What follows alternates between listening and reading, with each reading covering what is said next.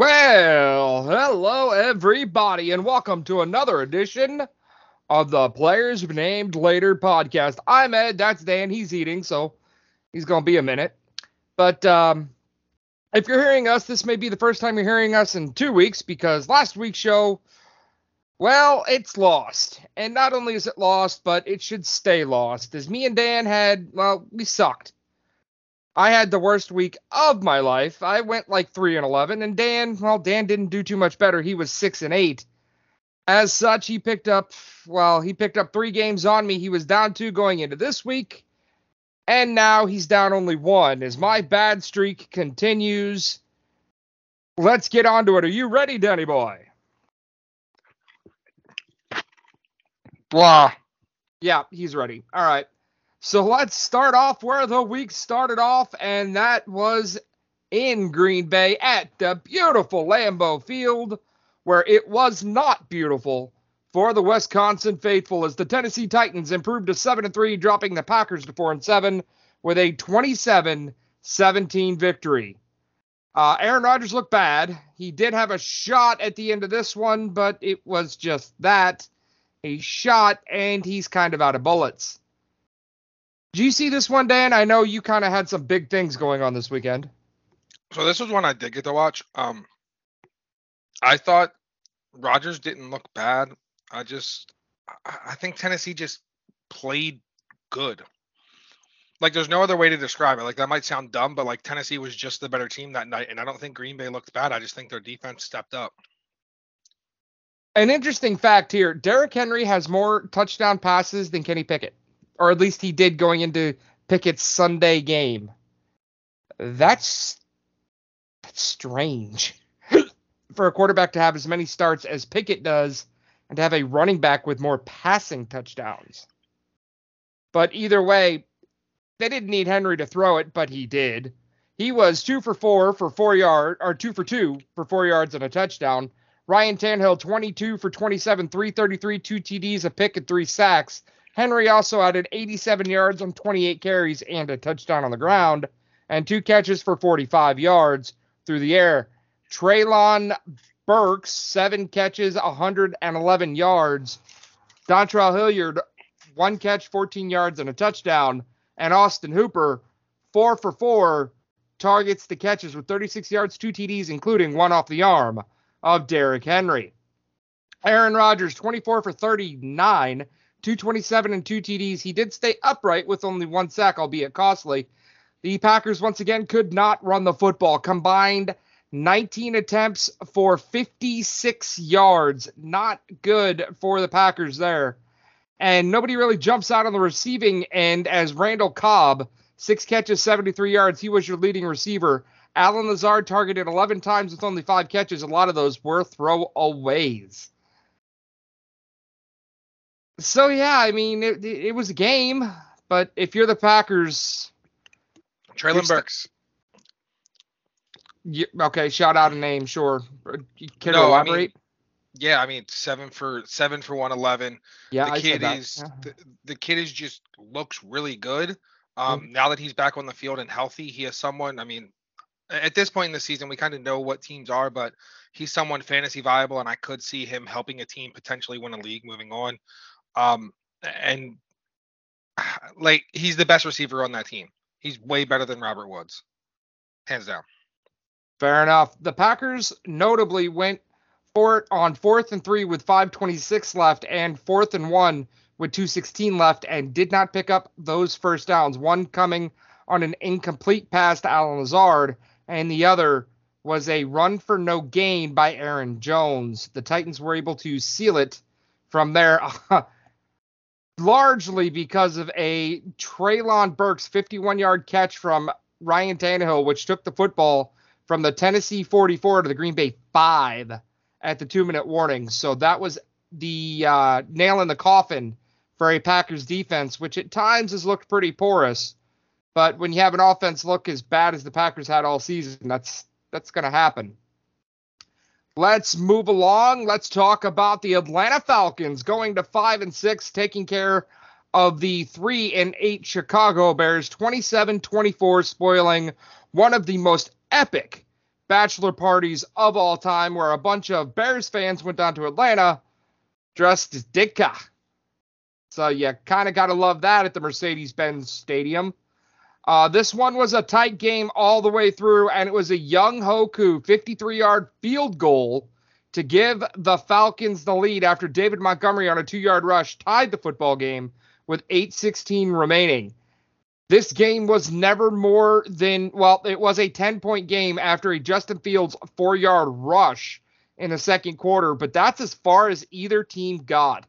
This was a damn good contest that ended with a long field goal and the Bears coming up just a bit short as on their final drive with 113 left on a third and five from their own 30, Justin Fields was intercepted, and that would be that for the Bears.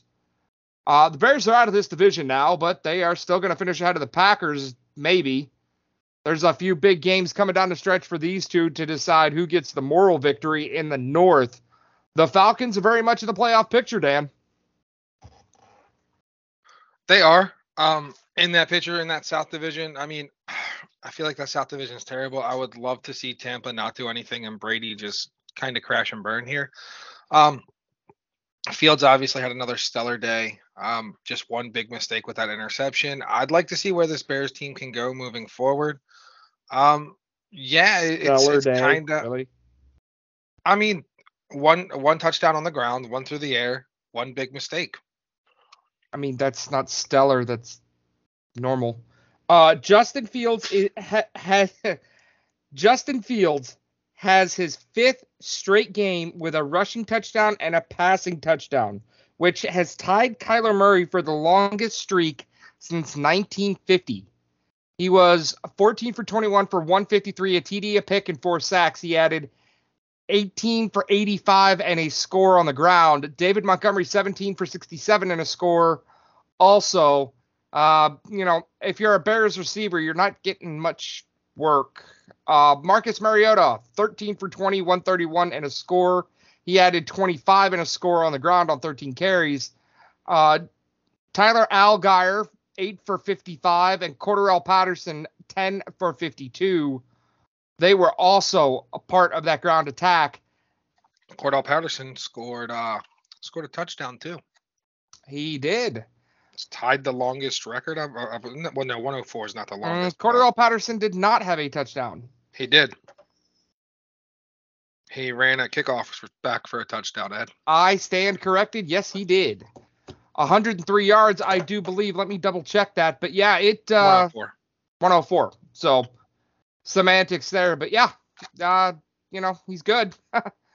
but uh, that's that's pretty much all we got to speak on from this one. Not it wasn't bad, it wasn't good for the Bears, but there's hope. And that is something that Chicago hasn't felt in a long, long time. Let's the move along to Atlanta is alive right now in the in the playoffs is just kind of astounding to me. Let's talk about a team that's not alive, and that's the Cleveland Browns. There is a lot of things going on in Cleveland, and none of them are good unless you are at the Q. That's what they still call that stadium, right? Where the Cavs play, the Q. I'm not sure. I, I be honest. I and, it, it's one of those.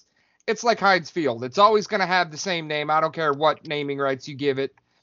Elsewhere, 31-23 victory for the Buffalo Bills. The Browns started off amazing. Nick Chubb looked good. Amari Cooper 25 yards from Jacoby Brissett, and everything looked great if you're a Cleveland Brown. And then Buffalo woke up. Tyler Bass kicked his fair share of six field goals in this one from 42, 36, 56, 49, 28, and 39, including kicking an extra point that's right. Buffalo won this game 31 points with one touchdown. Uh, this game really wasn't as close as what it appeared as the Browns put up. Uh, let's see, was it seven and six? Is 13 points in the final four minutes and 11 seconds, and Tyler Bass added a field goal. Uh, the Browns are a mess. Hey, at least you guys got a first round. Oh no, you don't. You traded that for Deshaun Watson. Well, you kind of got to start. I mean, there is controversy in Cleveland. It's not at the quarterback spot, although Jacoby Brissett, 28 for 41, 324, three TDs, no interceptions. He did lose a fumble. He also added 29 yards on the ground. Nick Chubb, 14 carries, 19 yards. That's bad. He also had three catches for 48 yards as Buffalo did a good job keeping the Cleveland ground game in check. Amari Cooper looked like what the Browns wanted to get when they got him. Eight catches, 113 yards, and two touchdowns. DPJ, five catches, 61 yards, and a score for Buffalo. Josh Allen, 18 for 27, 197, and a TD. He was also sacked twice and held to just seven yards on the ground. Devin Singletary and James Cook each had 86 yards, with Singletary's coming on 18 carries and adding a score, and Cook coming on 11 carries. Uh, the lone touchdown went to Stefon Diggs, who was rather upset with his coach after not being targeted hardly at all in the first half. In fact, his first catch came with 14 seconds left in the first half, and it was a five yard touchdown pass at the back of the end zone. There's a photo floating around on social media, Dan. I'm not sure if you saw it, where it shows the two teams at the end of the game talking to each other.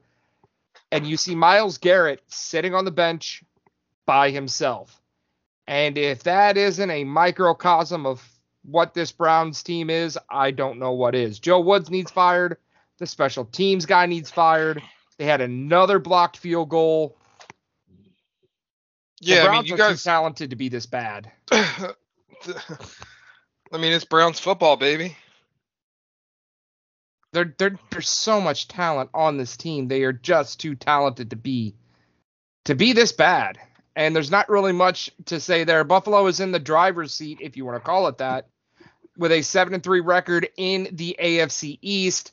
The Browns dropped to three and seven and are officially out of the race in the North. Well, technically, Buffalo isn't in the driver's seat. Miami is. Well, I mean, when they're so when they're that close, it do- they're still they still play each other one time, right? I So believe they still have one more to go, but I'll tell you this much: They I still um, control their own destiny then. You what? Go on. Continue. um, I think Miami's the better team. Watching how Buffalo's been playing at this point. I don't know, man. Josh Allen's starting to replace Aaron Rodgers is one of those quarterbacks you just never bet against. And as everybody knows, the big story from this one is the snow. 77 inches hit Buffalo, so the game was moved to Detroit. It's okay. I mean, these are two.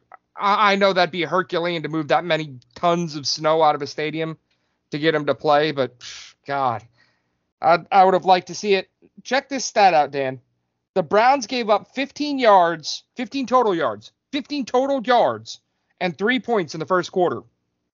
And the ensuing three quarters, 28 points on 342 yards. Fire Joe Woods. That's all that can be said.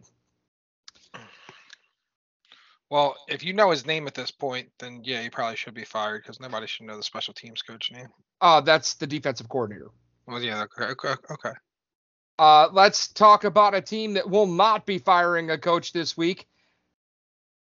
And one that already has, and that is the Colts falling by a point to the now 9 and 1 Philadelphia Eagles 17-16. This one happened in Indianapolis as Jeff Saturday falls to 1 and 1 as a head coach.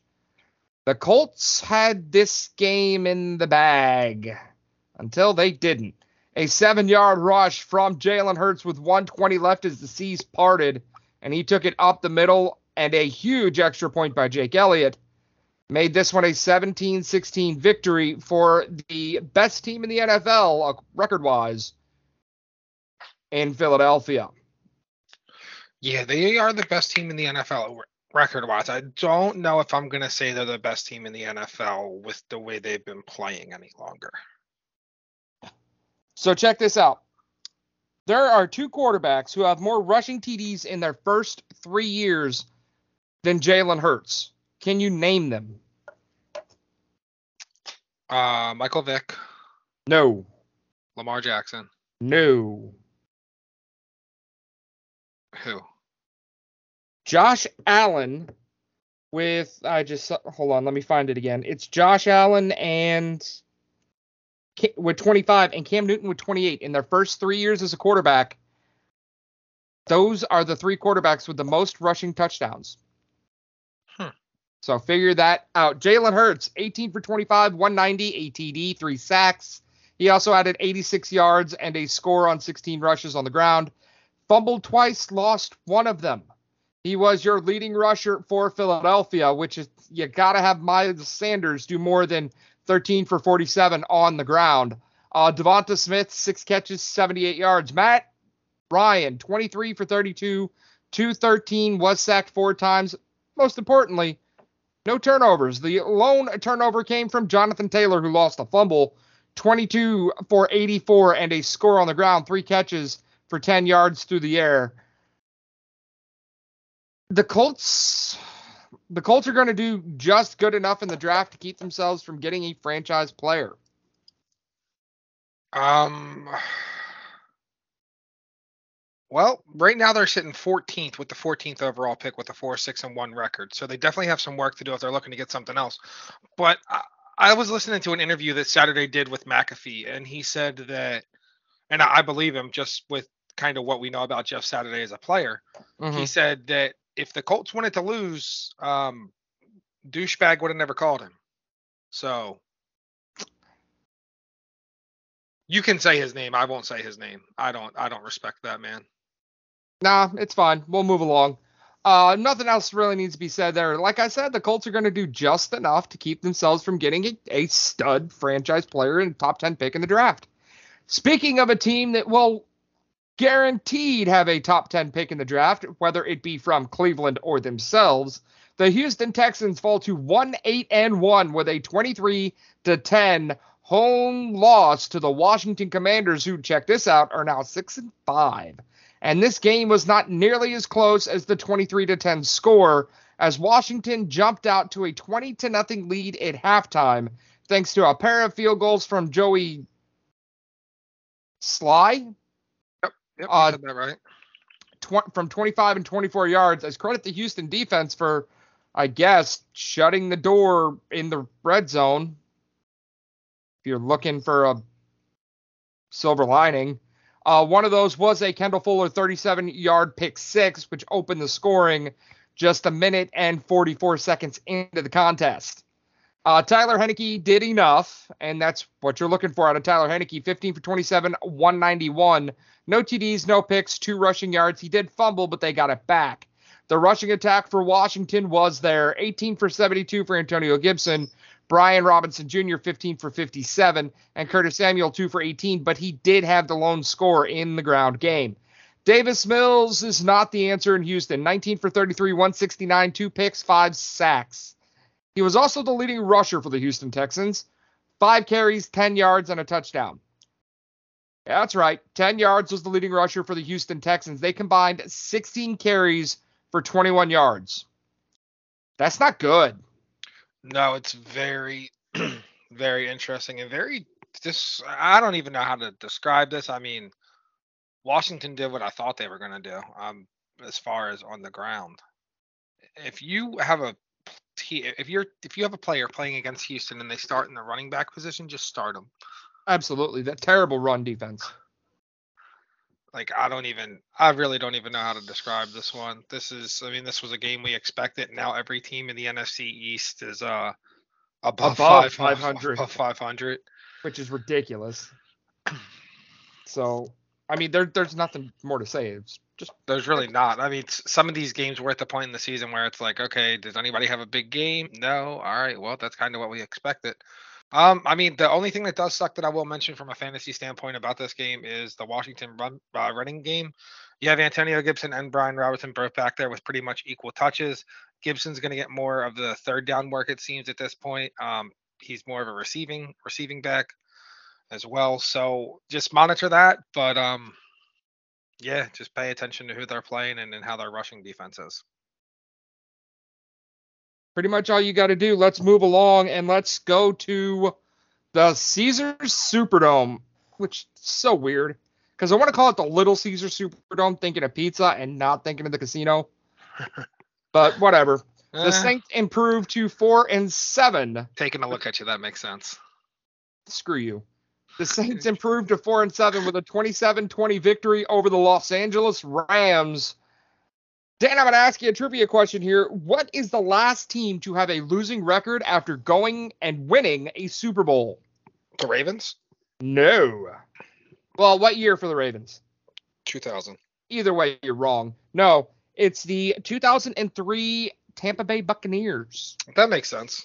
That was the Gruden Super Bowl for them, right? It was. The Rams are three and seven, so with two losses in the final what eight games, they guarantee themselves a losing record. So it's probably going to happen. Uh, Matt Stafford, is he injured? Is he okay? We saw Bryce Perkins come into this game. Didn't Stafford go back into concussion protocol? He did. So, yeah. Um, the Rams didn't have a bad offensive day. If you look at the stat books, uh, Tutu Atwell had a 62 yard touchdown catch. Allen Robinson, four catches, 47 yards, and a score. They combined for 148 yards on 30 carries on the ground and went 16 for 28 for 223 and two scores through the air. If, if I'm Sean McVay, I mean, that's what, 371 yards of total offense? I'm taking that every day. But Are you taking that every day? I mean, 371 yards of total offense. That's that's a good day at the office. okay. Um, yeah. is it not? I mean, I mean, I don't know. When you still lose, like obviously it wasn't enough. They they were only credited with 336 because of sack yardage, but still, I mean, yeah, you'd like. To, I guess you'd like to see that higher, but yet for a good chunk of the game, you had your backup quarterback in there too. Yeah, so, I mean, I mean, you have a point. So is Cam Akers back? Is he not back? They were trying to trade him. Now they're running him again. Like, what do you do with this guy? 14 for um, 61 on the ground. I mean, for, averaging four 4.4 a carry. That's not terrible at all. Um, Allen Robinson did come alive a little bit in this game until he went out. Doesn't look like the injuries uh, really t- a really bad one. So maybe that's something that you can look at there to look forward to. Um, if you are an Allen Robinson owner. But besides this, I got a question for you. At what point do the Rams just shut down Stafford? Uh, last week. I mean, that's what like that's what you would have thought, right? Like, I mean, I, I just don't know what you do with him at this point because you're. It doesn't matter if you win or lose. You don't have a first round pick that goes to Detroit. So. Well, it it comes down to the fact that do they want Stafford for next year, or is Stafford telling them this is his last year? Because if if Stafford's saying this is his last year, play him. I mean, no, you probably don't play him because of the injury clauses, which is the whole issue with Matt Ryan in Indianapolis, which is why everybody's surprised that he's still playing. Because Matt Ryan, and I'm sure Stafford doesn't have the has one too, but if Matt Ryan gets injured and he can't pass a physical due to a football injury, I want to say come like when the league calendar resets, that guarantees Matt Ryan another 12 something, 12 12 million or something like that.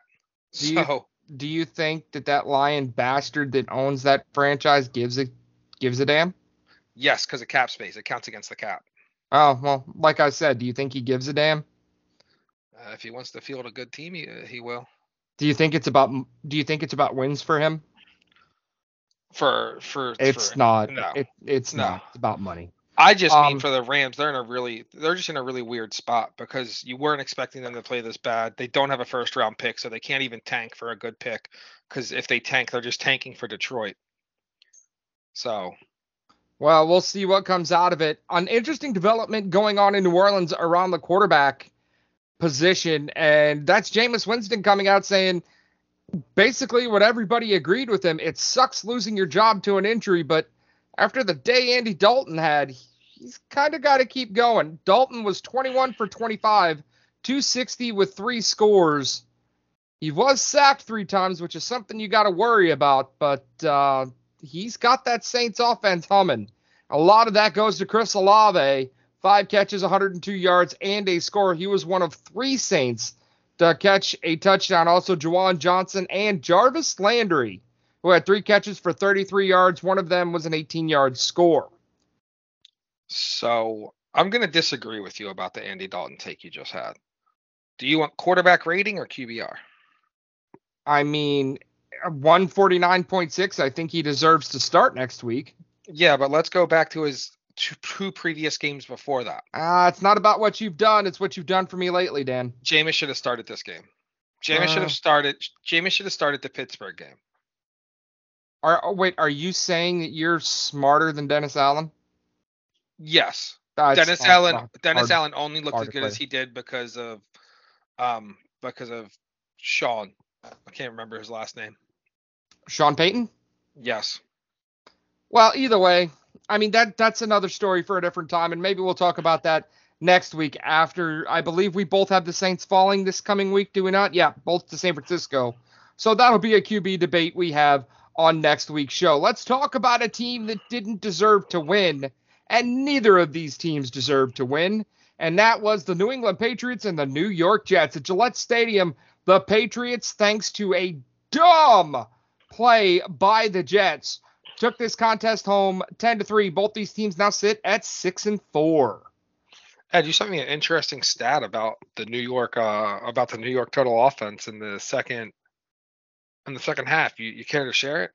Well, it's a measurement that I feel that you and your new wife, congratulations, both are very comfortable with 2.7 inches. That is the amount of distance per play that the Jets averaged in the second half. Not feet, not yards, inches. 2.7 inches that the Jets averaged in the second half of this contest. Now, the dumb play I am referring to was well, uh, the last consequential play of the game. Third and one from the 34 yard line. Zach Wilson throws a pass behind the line of scrimmage to Michael Carter to make it fourth and three, 26 seconds left on your own 32. And they they punt it. I would have put it out of bounds. You don't I mean, the way your defense is playing, you let them win the game. You go to overtime and you trust them. You don't trust your special teams, and that's what the Jets did. The Jets Bra- blew this game hard. Braden Mann punted it 52 yards to Marcus Jones, who bobbed and weaved his way through the Jets, I guess, special teams defense for a touchdown, giving New England a 10 to 3 victory. I have a question for you. Sure. How did how did Belichick get Mac Jones to look so good last year, and he just looks like ass this year? Magic. That's what it seems like. No, I- it, it it got it's the Mac Jones looked good because he didn't have to do too much and he had a good defense. But I guess he didn't have a bad game. His offensive line had a bad game, but Mac he Jones had a 20.4 QBR. That's because he was sacked six times. 23 for 27 and 246. He added three yards on the ground. Damien Harris, 8 for 65, and Rhamondre Stevenson, 15 for 26. Yikes. In fact, outside of the 30 yard rush by Harris, the Jets did a damn good job on the ground, limiting the Patriots to nothing pretty much in the ground game. Nine different Patriots caught the football from Mac Jones, and it was just enough. But this game isn't on Mac Jones. It may be on Zach Wilson, who has a problem now in the locker room. He went 19 for 22, 9 for 22, excuse me, 77 yards. He was sacked four times. He was the leading rusher for the Jets with 26 yards on three carries on the ground. No Jet receiver had more than two catches despite the fact Denzel Mims was targeted six times. Ugh. That's that's that's that's not good. This Um, game was just awful, and Zach Wilson did not handle this well at all from the presser, from everything that I've been reading and the few clips I saw. Um, Yeah, let's talk about that. He was asked straight up if he feels that his performance let the defense down, and his simple response was no. A quarterback goes 19, or I'm, I keep saying 19. I'm giving him way more credit. Nine for 22, and he looked bad for only 77 yards, and he didn't let his defense down. Ugh. Go on. Um, I don't. I mean, I just rather move on. I don't have much to add from this game. I, am not willing to close the book on the Jets yet. Um, I'm not. Willing oh, slam that door! Slam that door! They're going to finish last in this division. Okay, so they got just looking at their next four. They can go t- if they go three and one through their next four. I'm not closing the door. Oh, it's, oh God, no. Yeah, that's that's. It's it's the if they go two and two, I don't even think I can close the door then, man. I think that this they might be fighting for a playoff spot down to the wire. They got Bears, Vikings, Bills, Lions, Jags, Seahawks, Dolphins. Well, they do have the Bears at home this coming week, and that's something we disagree on. We'll talk about that later on. How about this for a stat, Dan? Matthew Judon leads the league with 13 and a half sacks. Only one, and we are what? 10 games into the season. Only one New England Patriot in their history has had more sacks than Judon has right now, and that was Andre Tippett in 84 and 85. Judon's a monster, man. He's become one of the best pass rushers in the league. He was one of the best pass rushers in the league before, I mean, when he was a Raven. Yeah, well, you know, become means you didn't start that way, and no six year old starts that way, so he became one. He was. Uh, both of these teams are now sit at six and four as the playoff race in that AFC East gets tighter and tighter. Let's stay in Gotham and let's talk about a team that is as underperforming as the Jets, and that's the New York Giants, who fell 31 18 to the Detroit Lions, who now sit at four and six. The Giants fall seven and three. This game was not nearly as close as what the score predicted as the fourth quarter saw the Giants put up 12 points after a missed extra point and a missed two point conversion. But yeah, this uh this the Lions looked good and the Giants not so much. So this is my thought on this game. I wish I would have been able to watch it, but I was getting ready to to get married, um, so mm. that wasn't possible. Yeah, but rub it in. Goff okay, now it makes sense on why the score was so high. I just can't believe Goff didn't throw for a single touchdown this whole game and they scored four. It's just mind-boggling to me. Jamaal Williams had himself a day. Uh, what I did see of this game, though, Daniel Jones did not look terrible, but now looking at the stats here, he did throw two picks, so that clearly changed throughout the course of the day. Um, Saquon, we want to talk about disappointing rushing games. Yeah, he was not good. 15 for 22 on the ground, 2 for 13 through the air. Daniel Jones, 27 for 44, 341 a TD, two picks, two sacks. He added 50 yards on the ground and a score. As anytime your quarterback is your leading rusher outside of Baltimore, it's not, and maybe Philadelphia and Chicago. It's not um, a good thing. I, I will say that Daniel Jones can run. He has proven that. So, but I mean, with the way Either Saquon's way, been, you with, have with the way Saquon been playing, yeah. I mean, come on. Jared Goff, 17 for 26, 165, no TDs, no picks, no turnovers. Most importantly, Justin Jackson, nine carries, 66 yards. Jamaal Williams, 17 carries, 64 yards, and three big touchdowns as he was the star of this contest D'Andre Swift added five carries for 20 yards and a score on the ground as he had the other score for the Lions. You also had a fumble from Isaiah Hodgins, which was, it looks like, the only turnover on the ground as Jones did throw those two costly interceptions. The Giants just didn't look good, and maybe it's the case of the Lions being okay. I mean, I wouldn't say that, but let's take a look here. I mean, some of, I mean, New York has beat good, some pretty good teams though. Like it's kind of hard to. I mean, the Ravens, Bears. Well, well, I don't know. Maybe the schedule lies a little bit. Yeah, we'll, maybe we'll find we'll find out when they got they got the Cowboys this week. So we'll find out.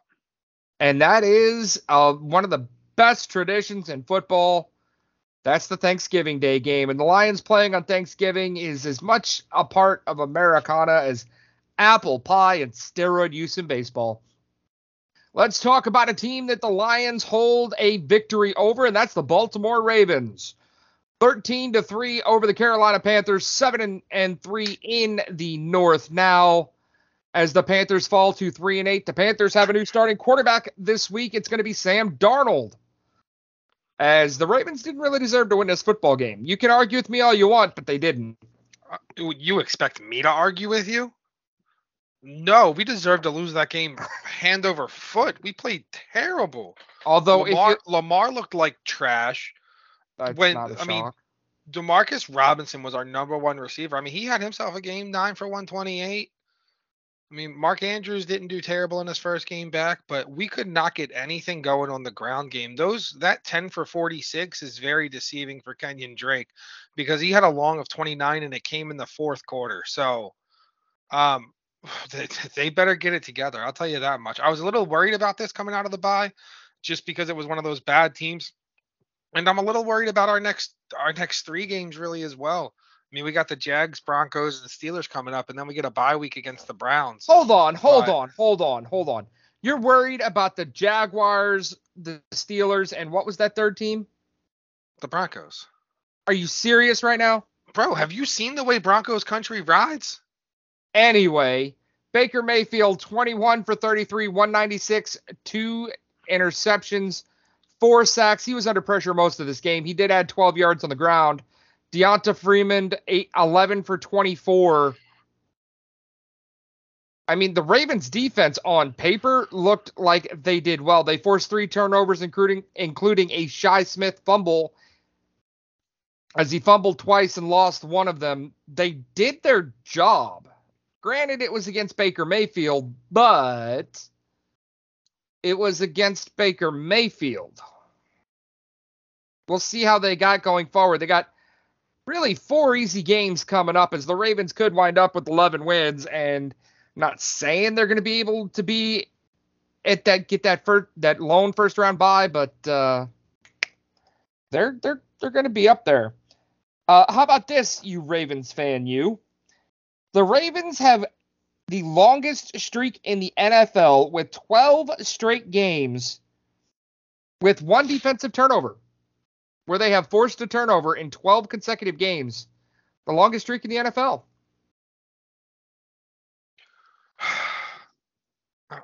I don't want to talk about the Ravens anymore. You ready for a hot take? And this is this is one that's definitely incendiary towards you. The Ravens are the Browns with a competent coaching staff. I disagree with that. I, I completely agree with that because I'm right Oh, and you're you wrong. Because you just made the statement. Um, here, here's a take for you. Um, the Ravens have a really good shot to win the to get the number one seed. I'm not saying they don't. I, I completely agree with you on that. I'm not saying it's going to happen, but they're definitely going to be in that mix I mean, in the I'm final few weeks of the season. so just really quickly. I said I was done talking about them, but now I'm not. Okay, so you have Miami, Kansas City, and Baltimore and Tennessee are your four divisional leaders. Sure. Um, so I'm just gonna I'm gonna shoot through these as quick as I possibly can. Baltimore Okay. has Jag. Look, you say win or loss? Uh, Jaguars, Mm, Win. Broncos, Win. Steelers, Where? Pittsburgh, Doesn't matter. Win. Browns, Where? Cleveland. Loss. Okay. Uh, Falcons, Win. Where? home. Win. Steelers at home. Win. Bengals in Cincinnati. Loss. Okay, so you have them taking two two losses there. Going five and two. That puts them at, at twelve and what? Twelve and five. Yes, that that's gonna be there. They're and Kansas City's gonna be right there too. But Kansas City's so fickle with that defense. It's gonna be something we're gonna have to watch because those are the, gonna be the only two teams in the mix. Miami's gonna fade. See, I don't know if And- Miami fades looking at their schedule. They got Texans, they got Texans, 49ers, Chargers, Bills, Packers, I- Patriots, Jets. I could see them losing three or four of those games, maybe five. Then I just want to look at Kansas City really quick, but I'll wait till we get to Kansas City to do that. Anyway, let's let's move along to two coaching staffs that are not the definition of competent. The Las Vegas Raiders in overtime improved to 3 and 7 as they dropped the Broncos to 3 and 7 with a 22-16 victory. If you're a Broncos fan, you got to be exhausted. This one happened at Mile High Field, uh, at Empower Field at Mile High Stadium, or at Mile. It's I hate the naming. I I just hate stadium. I just hate it all. Uh, the Broncos could have salted this one away with a first down. They didn't. Ravens got the football. They scored. Two minutes left. Two minutes left. Raiders out of timeouts. Third and 10 from the Denver 34. Russ picks this up. Game's over. He doesn't. They punt. Derek Carr gets it on the Raiders 22. Goes down, has Dan- Daniel Carlson with 19 seconds left, kicks a field goal. It's good. We go to overtime. Raiders win the toss, and Derek Carr finds Davante Adams for a long touchdown, well, 35 yards, longish. Um, that's came on the heels of a Foster Moreau 33 yard pass from Derek Carr with a lot of rack coming off the back end of that one. So the Raiders did what they needed to do and they got this contest home. How about this for a stat, Dan? Repeat that hey, one more time, and I couldn't hear you. I'm gonna be well, honest. Well, how about this for a stat there, bud? Who is the winningest quarterback in overtime history with 10 or more overtime games under their belt? Derek Carr. Derek Carr with an 8 and 2 record. Second is Tom Brady at 10 and 4. That just seems like a weird stat to me. Like if you'd have told it, me Tom Brady, I'd have said, yeah, hands down. But it does Carr, feel like a really weird stat. I will say that. Um, the only thing I will say though is Derek Carr is not a bad quarterback. They're just having a really bad year, and I wonder if it is just the coaching staff. I mean, look at Davante Adams. Oh, Jesus. I, I, know you. I know you've gone over these numbers, but you have to remember this is the first time I'm really looking at them too. I, was, I got married through the process of this whole game. I haven't so. even gotten to the numbers yet. Der- but since you brought it up, Derek Carr 23 for 37, 307, two TDs, one sack, which is a huge thing for the Raiders, and kind of a tell for how Denver played in this one. Josh Jacobs was the only player that had a rushing attempt for the Raiders, which is super weird in today's NFL. 24 for 109 on the ground. He added three for 51 through the air, including a 43 yard catch. Davante Adams once again force fed the football.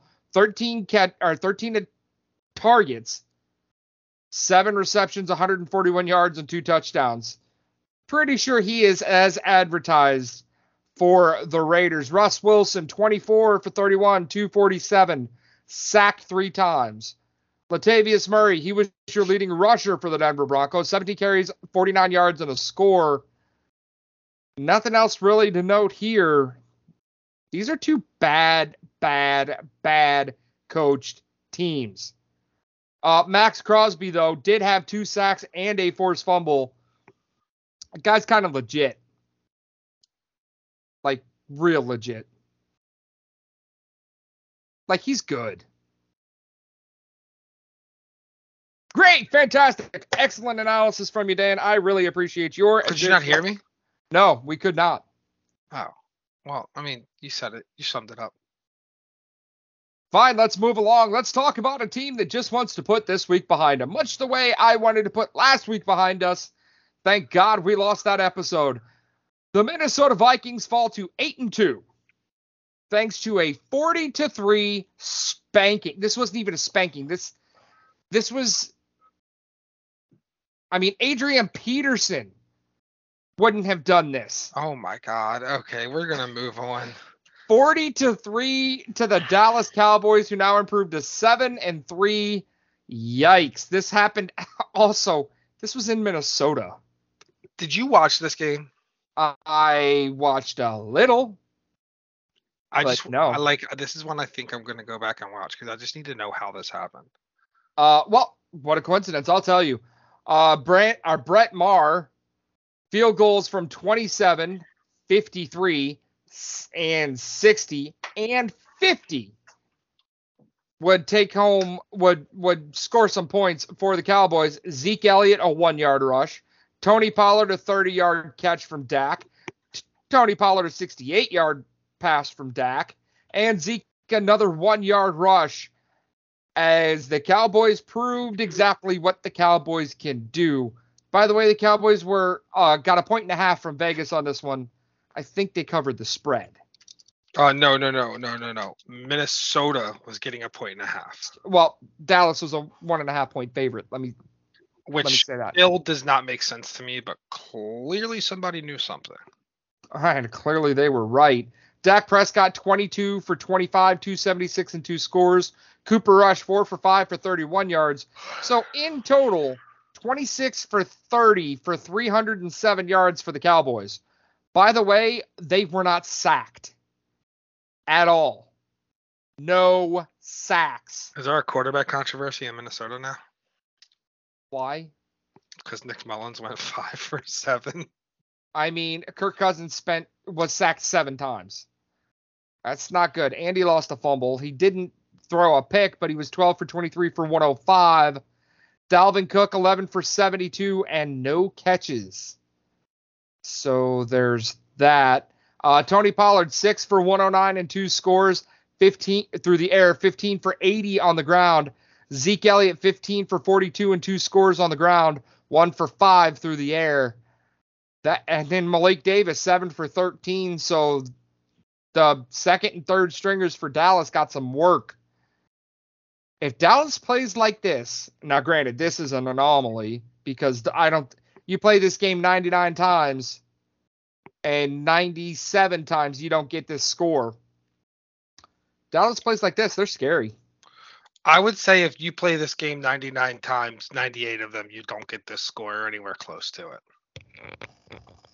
No, because I think Jerry Jones will pay the referees at least twice to get a score similar to this. Oh, okay. Uh, now we're talking about match fixing. I mean, I just I don't like Jerry Jones as a human being. Fair uh, enough. Dallas improves to seven and three. Minnesota falls to eight and two. Never fret, Vikings fans. You're gonna win this division. You have New England coming up, and New England's offense was terrible. So chances are you're not gonna give up another 40 burger to a team at home. Let's move along. Let's talk about a team that is terrible, and that is the Pittsburgh Steelers, who played up to their opponents as they narrowly fell to the Cincinnati Bengals 37 30 Although that's kind of deceiving as Najee Harris had a one yard touchdown rush with 45 seconds left to make this a one score contest. A lot of stuff happening in this one. Uh, just a lot of stuff. There was a lot of stuff. Uh, Kenny Pickett maybe turned a corner. He's still not good. 25 for 42, 265 and a score. He added 14 yards on the ground. Najee Harris 20 for 90 with two touchdowns, including one in garbage time. And Pat Freiermuth, eight catches, 79 yards. George Pickens, four for 83 and a score and an ejection, which. Oh, I did 20. not know about the ejection. Yeah, he got ejected on just something real stupid. Uh, Joe Burrow, 24 for 39, 355, four TDs, two interceptions, and was sacked twice. Tee Higgins, nine catches, 148 yards. Trenton Irwin, three catches, 42 yards, and a score. Oh, Samaje Perine. Dude's a monster. 11 for 30 on the ground, 4 for 52, and 3 scores through the air. So Joe Mixon has a huge game. Then you got Samaje Perine back there. You still got Tee Higgins to deal with. You got Tyler Boyd to deal with. Hayden Hurst is an underrated tight end. There's a lot of weapons in Cincinnati if Joe Burrow can find them with the football. And you have Ja'Marr Chase on the bench, but I really wish Pittsburgh would have won this game. Why? Because that would have been a two game cushion for the Ravens. Oh, gosh. Um, so I got an interesting stat coming out of, well, two interesting stats coming out of this one. JJ Watt is the first play. Now, check this out. Check how many qualifiers are in this one. He is the first player with two games against the same opponent with a half a sack and one plus interception in one season in NFL history. Say that again. He is the first player in NFL history with two games against the same opponent with at least half a sack and an interception in the same season. Huh. You want to know something even more surprising? His brother's the other one? No. The first one, Dan. I mean, come on. He just did it this week. Being ridiculous. Cincinnati got its first division win this week. That's So- right. That's right. That tiebreaker is definitely in Baltimore's favor. Um, Wow. Joe Burrow also set a record. He threw three to- or he threw three touchdown passes to passes that were caught behind the line of scrimmage. That is the most in whatever the football version of Statcast is. That is the most in the Statcast era. Three touchdowns from behind the line of scrimmage. So there's that. I'm so confused with these stats you find.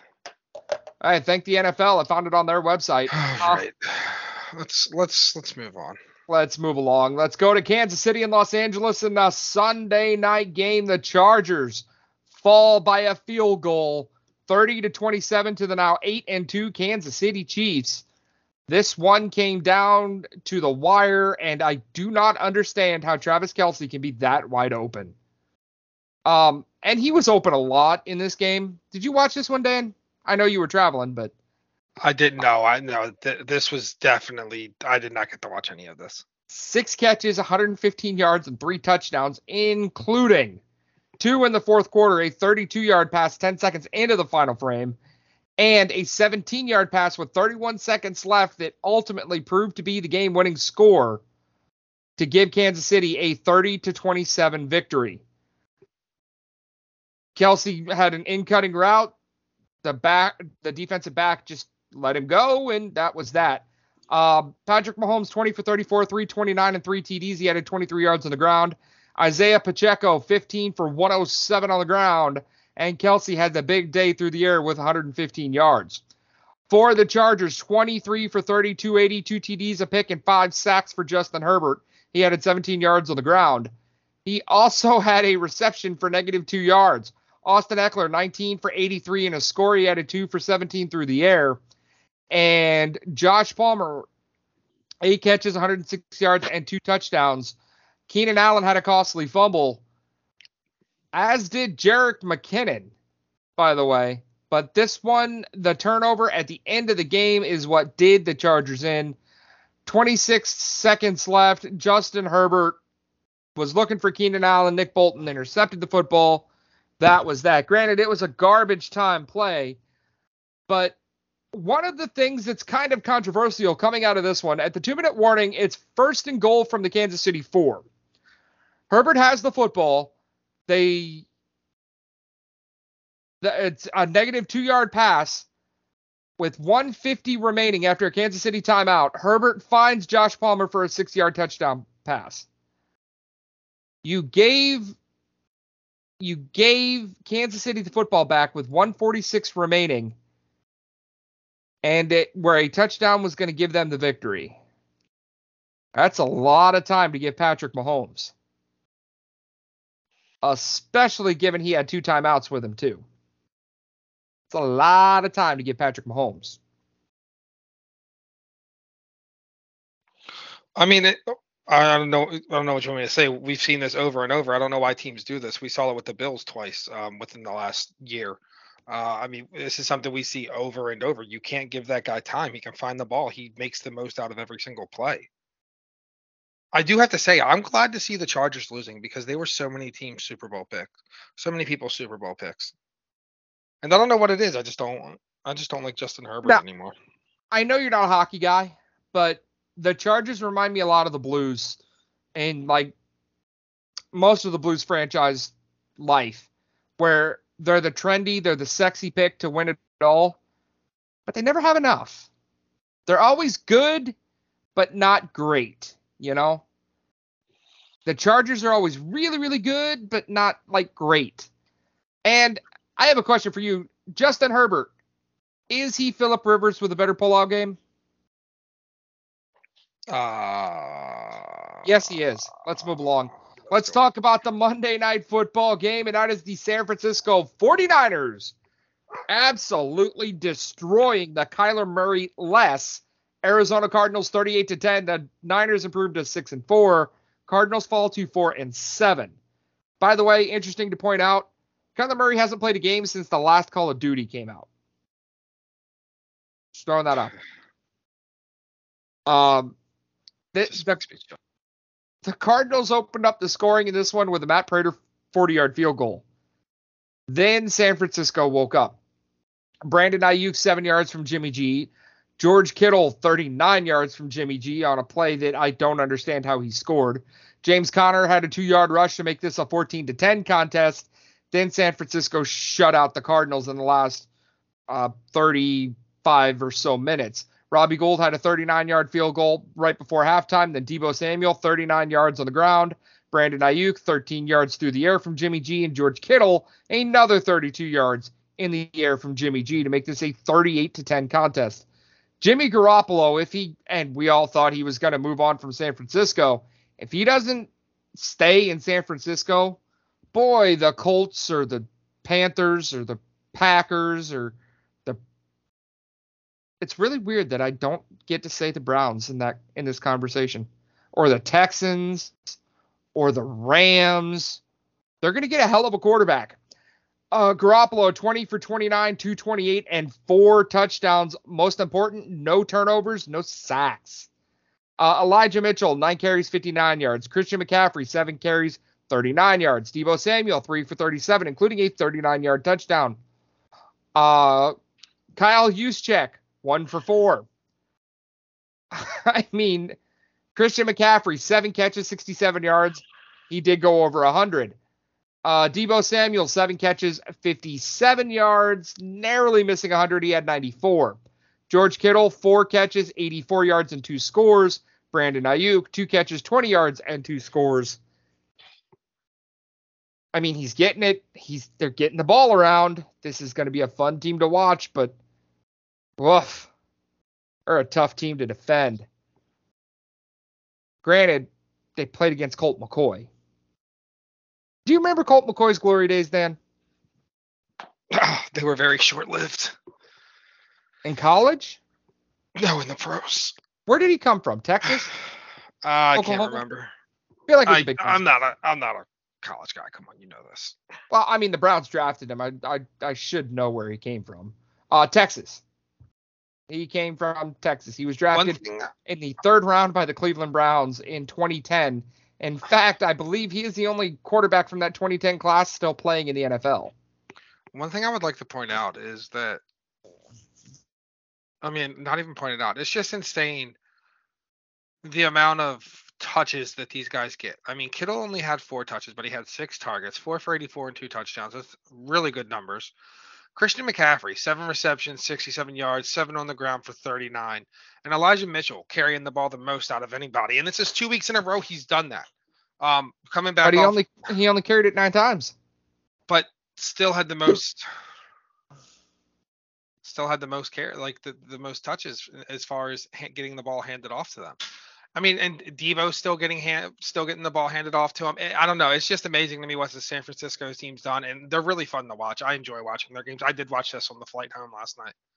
San Francisco is going to run into the problem that the that a lot of good teams that have more than three stars have.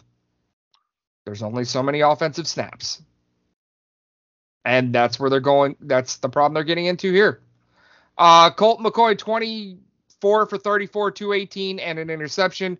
Trace McSorley, six completions for 10 yards, six, six of 10 for 59 yards. I just cannot talk. James Conner, 14 for 42 and a score. Uh, Greg Dortch, nine catches, 103 yards. DeAndre Hopkins, nine catches, 91 yards. Arizona's got to play better, and maybe Kyler fixes that. I don't know, but it's not looking good. Anyway, let's move on to our picks. I don't have. Well, I do have two. I do have two saved rounds here on stuff that I did not get to. Minnesota failed again on another nationally televised game. Ho hum. Kirk Cousins kind of sucks. Um, they had the lowest point differential of any team that has started eight and two ever, as they have a negative two point differential. And Denver well, I already talked about Russell Wilson not being able to pick up a first down. He is a shell of his former self, and I never thought I would say that Seattle may have gotten the best of that trade Oh, dude, when they got Drew Lock. well, there's no doubt that they got the best of that trade just for the simple fact they got rid of Russ. They're poised to make the playoffs right now, and they still have a top five pick. And they got Drew Lock. Don't underestimate Drew Lock, man. Don't underestimate Drew Lock. Okay, you're right. He was the catalyst in that deal. De- It wasn't Denver acquiring Russell Wilson. It was Seattle getting Drew Lock. He was the centerpiece of that deal. Okay. But- um, Let's talk about our picks this week and let's rattle them off. We have Buffalo going to Detroit on Thanksgiving and beating the Lions. The big disagreement we have the Giants will go to Dallas. I have Dallas winning at home. You have the Giants. Why? um, man, I don't know. Bounce Well- back week for the Giants.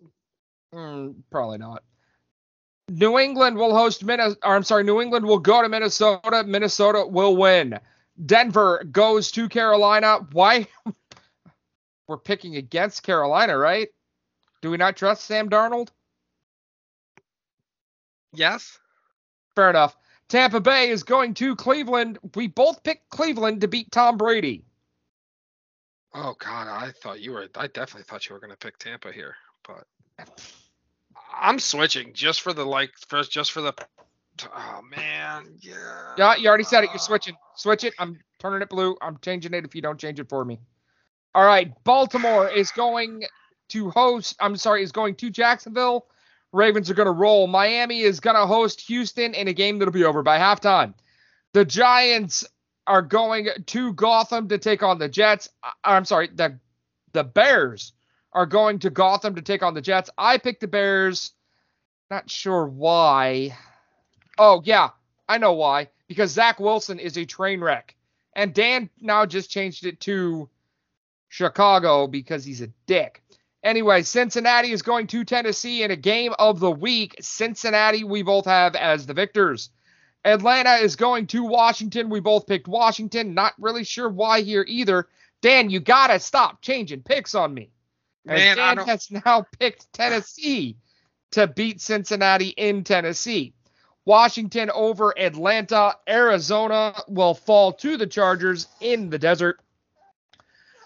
I have the Raiders. You have Seattle in a game that's going to take place in Washington State, Kansas Why do you City. have the Raiders? Call it a gut feeling. Okay. I can't I can't give you an answer. I just call it a gut feeling. Uh, Kansas City over the Rams, the Niners over New Orleans, Philadelphia hosts Green Bay, and that's a trap game for the Eagles if there ever was one. In fact, that's what I'm saying it is. I'm, I think I'm gonna change too. No, you're not. I'm, I'm, I'm not. I'm not. And then the Monday night game, Pittsburgh is going to Indianapolis. We're both picking against Pittsburgh, and we are not picking Indianapolis. Last week I was eight and six. Dan was nine and five. Overall, 91 and 72 for me, 90 and 73 for Dan, thanks to a horrific week number 11 for myself. Now, Dan, correct me if I'm wrong. This is the last week of Jacoby Brissett for Cleveland. Yes, that is correct. suspension. Yeah. Yes, that is correct. Deshaun Watson comes back next week against. uh Watch the Twitter melt down. What, like more than it's melting down now? If there's a three and out, or God forbid, a turnover on uh, Watson's first drive, Something like that. it's gonna be bad. Uh, my game of the week, I have Kansas City and Los Angeles. It is the late nationally televised game on Sunday. Uh, a loss here to Kansas City will render the Rams completely irrelevant. I'm picking Kansas City. Dan, what is your game of the week?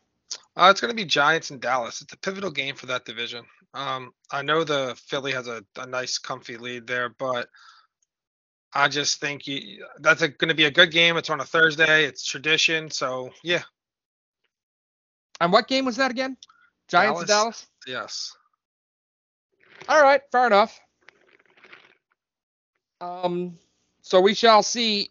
I still have a two game lead on you on our games of the week. Dan, we had to rush through this one. A lot of stuff to cover. We're going to have a lot more to cover next week. But that is going to be the end of this edition of the Players Be Named Later podcast. We're going to try to do better next week, and I will guarantee this episode will actually get published. Who knows? Maybe I'll find the other episode we'll get them both on the same day. I don't know. We'll see. But anyway, Dan, that's going to wrap this one up. You got anything else for us here? I do not. All right. Well, ladies and gentlemen, as always, we'd like to thank you all for listening. And just remember, if your team's not doing so hot, it can always be the players be named later who can make it better. See ya.